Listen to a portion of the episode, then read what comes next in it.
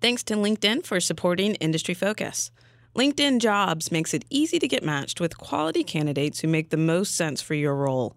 Post a job today at linkedin.com slash full and get fifty dollars off your first job post. Welcome to Industry Focus, the show that dives into a different sector of the stock market every single day. Today is Wednesday, April the seventeenth, and we're talking healthcare. I'm your host, Shannon Jones, and I am joined by healthcare guru Todd Campbell. Todd, how are you?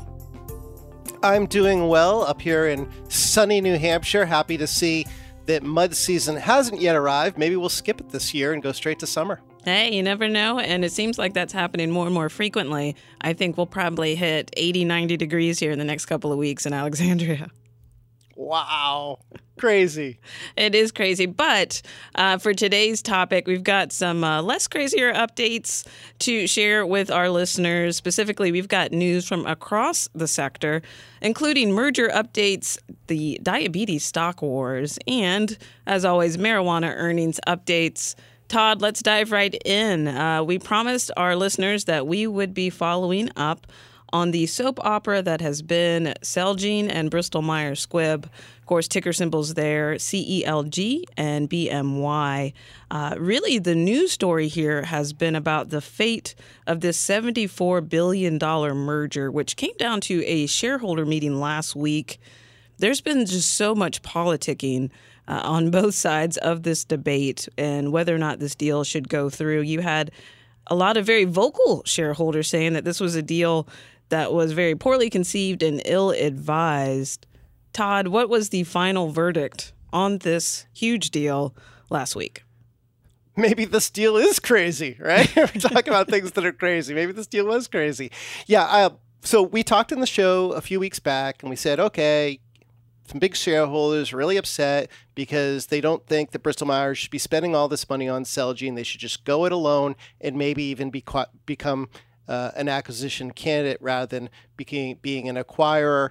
When all was said and done, um, we ended up having over seventy-five percent of Bristol-Myers shareholders vote in favor of the merger on April twelfth, and virtually all of Celgene um, investors voting in favor of it. So the deal is done. The decision is made. And these two companies will now combine in this into this massive behemoth with about forty billion dollars in combined annual revenue.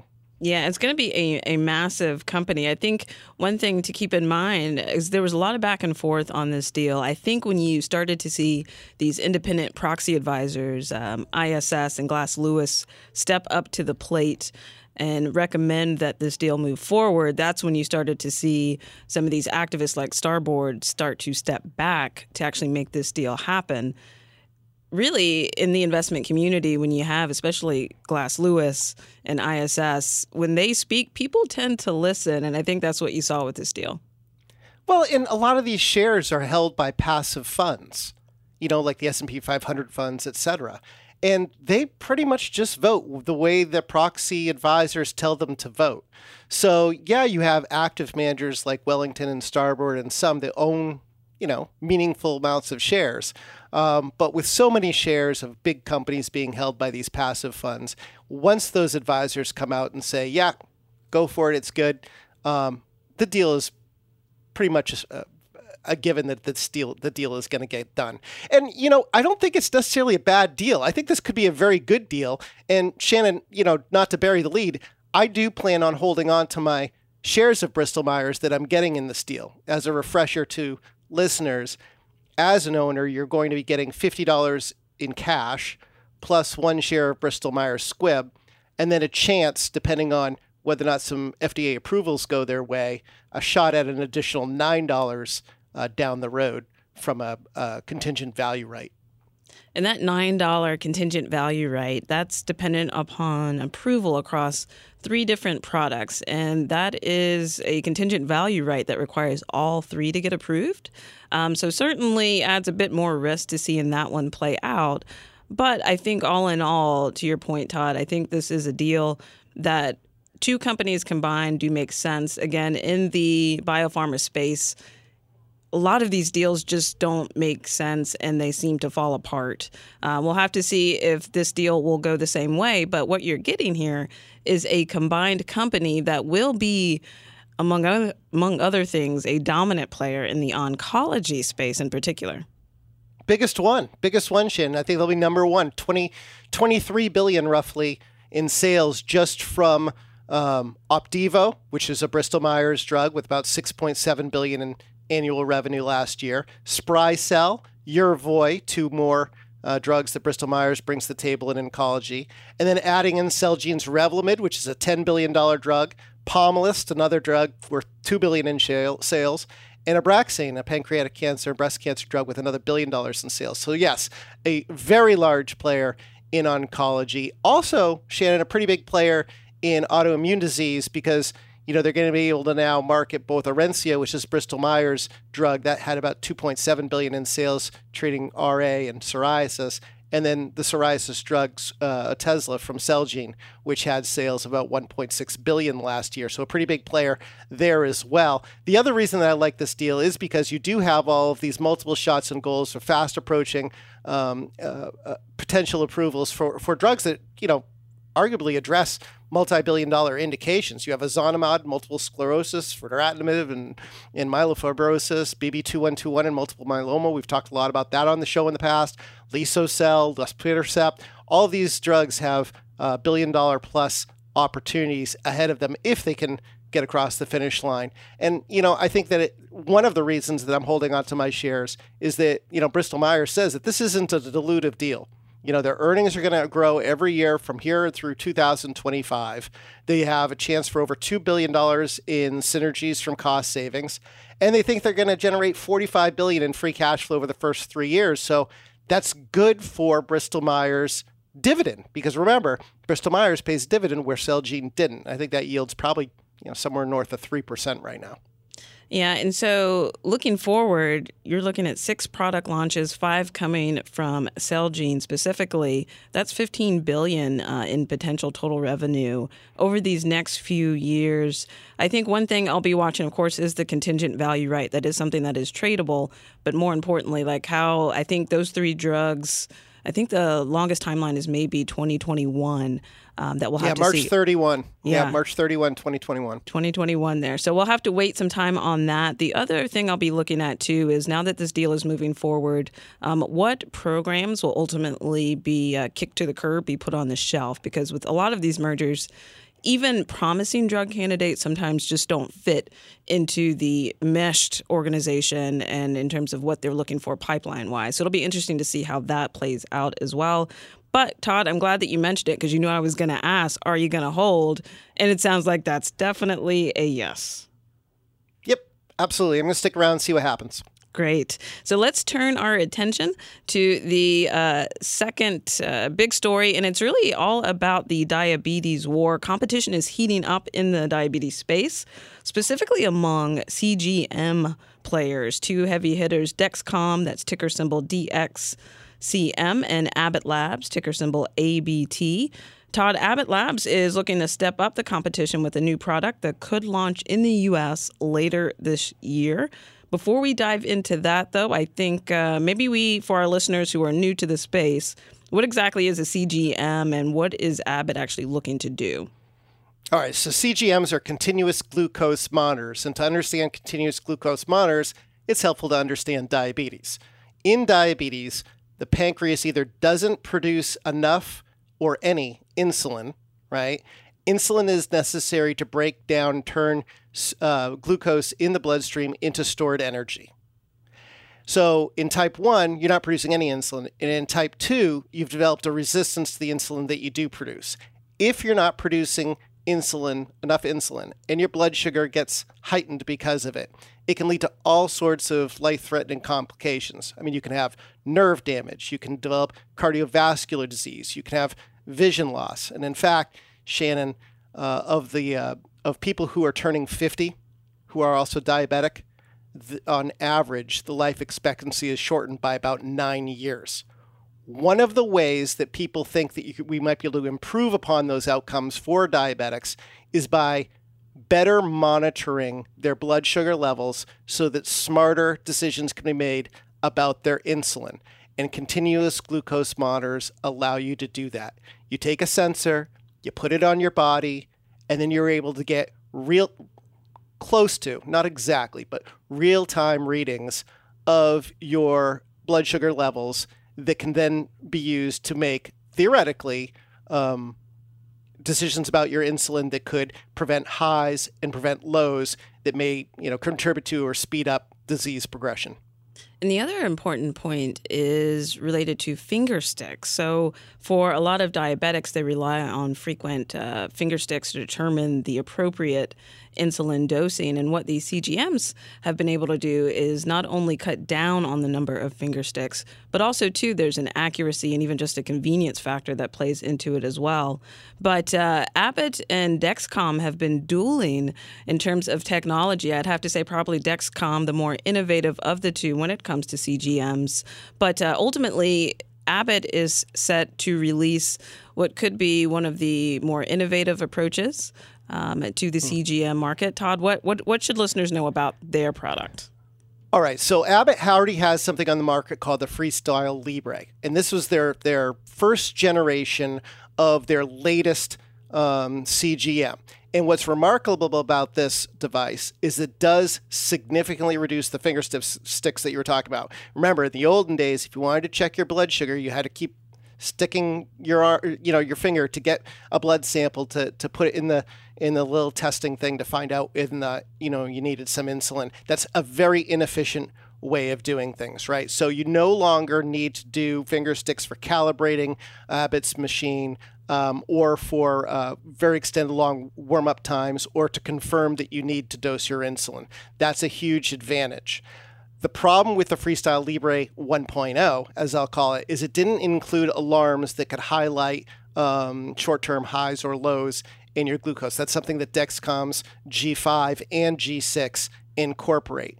G five and G six from Dexcom have always been thought to be the, the premium product, and they carry a premium price. The Freestyle Libre is much cheaper, right? So last year, they launched version two point oh of the Freestyle Libre. It includes those alarms that I was just saying was missing from one point oh. That Freestyle Libre two point oh is not available yet in the U S. However, a decision, or I should say the application, has been filed with the F D A for approval. If it is approved, then you're going to have a really big market share battle here as people try to decide, am I willing to take some of the, the, the there's, there's still less features in the Libre two, it's a little few features, but it's going to save me a lot of money, or do I want to stick with the Dexcom that I've been used to? And I think that that's created a lot of Um, excitement for Abbott and concern about Dexcom. You know, will Dexcom be able to hold on to its status as the pre- premier player from here? And with the Freestyle Libre two point oh, some analysts are saying it could come at potentially um, an eighty percent discount to what Dexcom is offering. So price, I think, is going to be a huge factor. I think the premium for Dexcom's products probably won't matter as much to those that are more um, that require just more intensive insulin therapy and really do want the best of the best in terms of innovation and monitoring. But um, ultimately, I think for those patients that require less intensive forms of therapy and are price sensitive are probably going to go for Abbott. One of the things that I think is important to note, though, and correct me if I'm wrong here, Todd, I really don't think this is a winner-takes-all market. I do think that there's space for multiple players, just given the massive opportunity for diabetes right now. So stoked that you brought that up. Absolutely. Massive market. thirty million diabetics here in the U S alone, four hundred million globally, one million plus uh, type one diabetics who are insulin-intensive here in the U S alone. This is a big, big market. Abbott, I listened to their conference call this morning. Their diabetes sales grew thirty-four percent globally worldwide to five hundred sixty-six million dollars in the first quarter. That's huge. U S sales were up seventy-seven percent uh, to one hundred fifty-two million dollars. There only have, I think, one point two million, one point three million users. So think about the size of this addressable market and where Abbott is right now and where Dexcom is right now. And you're still talking about significant runway that I think can support both of these players. Dexcom's already guiding uh, conservatively for two thousand nineteen. They grew very fast last year. I think they were up like forty, fifty percent revenue. This year, they're saying that they're, you know, get growth about fourteen or fifteen percent. And I guarantee that's building in some of the threat um, that's approaching from the Freestyle Libre two point oh. But Dexcom also plans to roll out their G seven, their next generation one, in two thousand twenty, which could even be cheaper. And theoretically, that kickstarts the war all over again. So this is going to be something that investors are going to want to watch for the next at least two years. And on May first, I believe Dexcom is set to report their quarterly earnings. So I'm sure uh, management will be addressing really the competitive dynamics and landscape even more. So we'll definitely have to tune in and keep our listeners up to date on all the latest on this war that uh, continues to play out. On the other side of the break, we've got marijuana earnings. But first, a quick note from our friends at LinkedIn. For your small business, naturally, you want to find the best person for the job. Odds are that person is on LinkedIn. Of course, here at The Motley Fool, we take hiring very seriously. We're always looking for the best of the best. We recently hired an editor that not only had the knowledge and skills to help onboard top talent, but is passionate and truly loves helping our writers and analysts grow and develop. This has and will continue to transform how we approach onboarding and hiring as a whole. What's great about LinkedIn Jobs is that it makes it easy to get matched with quality candidates who make the most sense for your role. LinkedIn Jobs uses knowledge of both hard skills and soft skills to match you with the people who fit your role the best. Matching lets you quickly get a group of the most relevant qualified candidates for your role. That way you can focus on the candidates you want to spend time talking to and make a quality hire you're excited about. Post a job today at linkedin.com slash fool and get fifty dollars off your first job post. That's linkedin.com slash fool. Terms and conditions apply. All right, we're back, and we've got more marijuana earnings, this time from uh, two big players. The first is Organigram Holdings. That's ticker symbol O G R M F. And the second is Aphria. That's ticker symbol A P H A. Uh, Organigram right now is the second best performing Canadian marijuana stock so far this year, up eighty-one percent since the start of the new year versus the S and P, up about sixteen percent. On the other hand, we've got Aphria. It's up about eight percent on the year, but fell pretty steeply after earnings came out on Monday. Let's dive into both of these companies, Todd. Uh, let's start with what sales and revenue look like for both of these. What were the headline numbers there?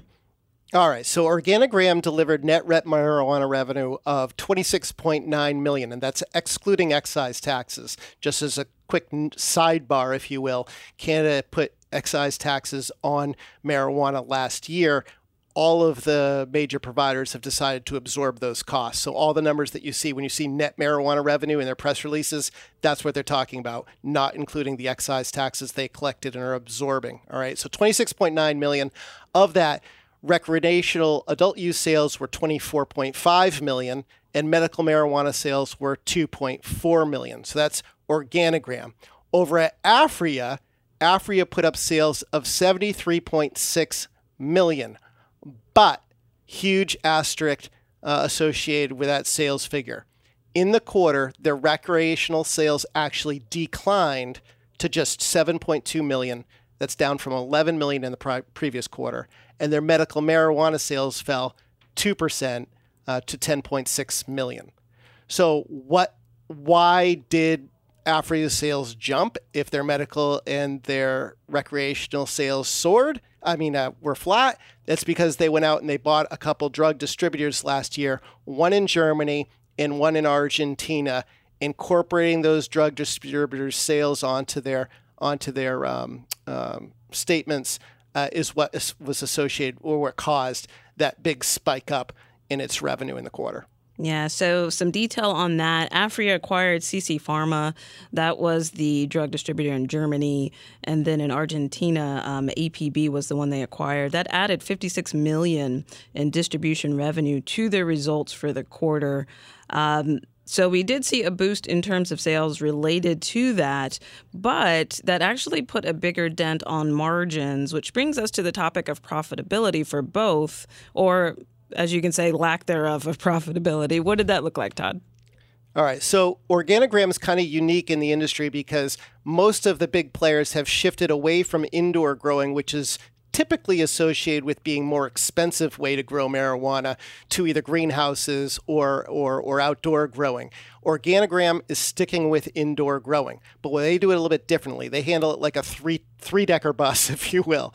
Um, they have a three-tier indoor grow system that they use, and as a result, they have some of the lowest Um, cultivation costs per gram in the industry. Last quarter, cultivation costs per gram were only eighty-five cents per gram on an all-in basis. eighty-five cents, that's crazy.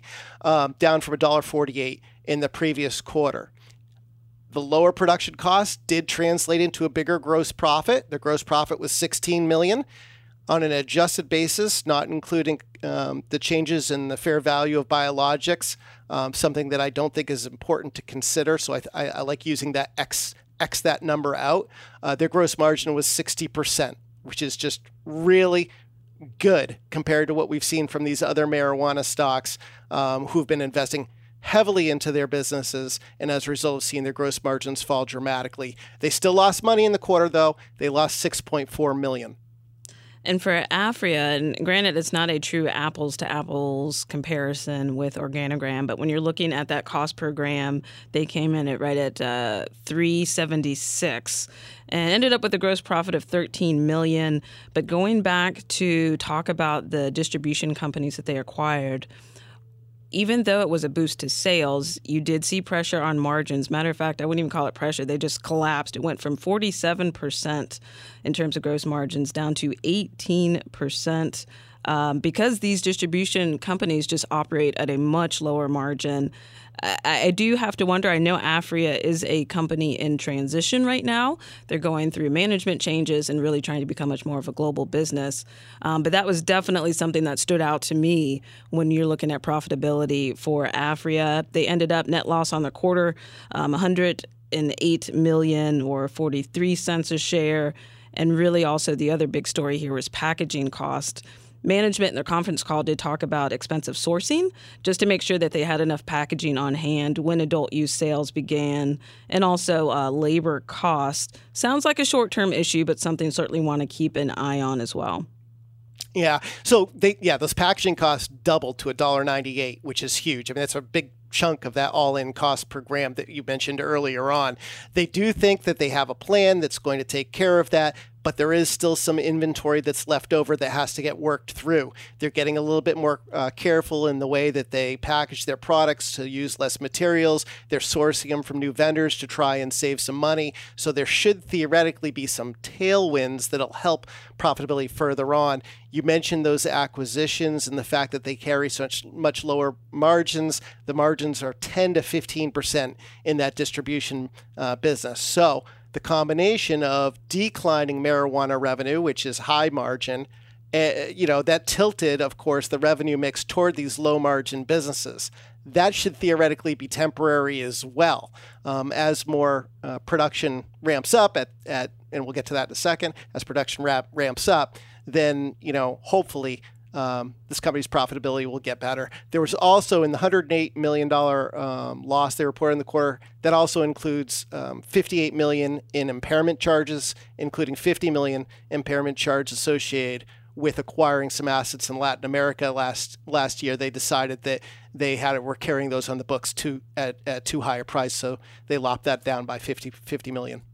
And so with the legal marijuana market still in its infancy, many of these growers still ramping up in terms of capacity. Obviously, funding um, is a key area to watch and the sources of that funding.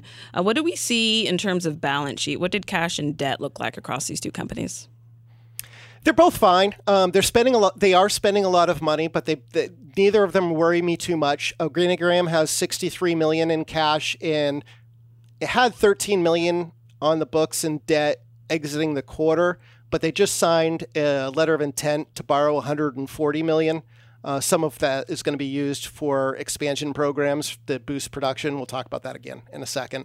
Aphria has one hundred thirty-five million dollars in cash and about seventy-seven million dollars in the debt. So I think both of these companies are okay when it comes to having enough cash to to accomplish what they need to, to do to accomplish within the next, I'd say, one to two years. Then we have to reevaluate.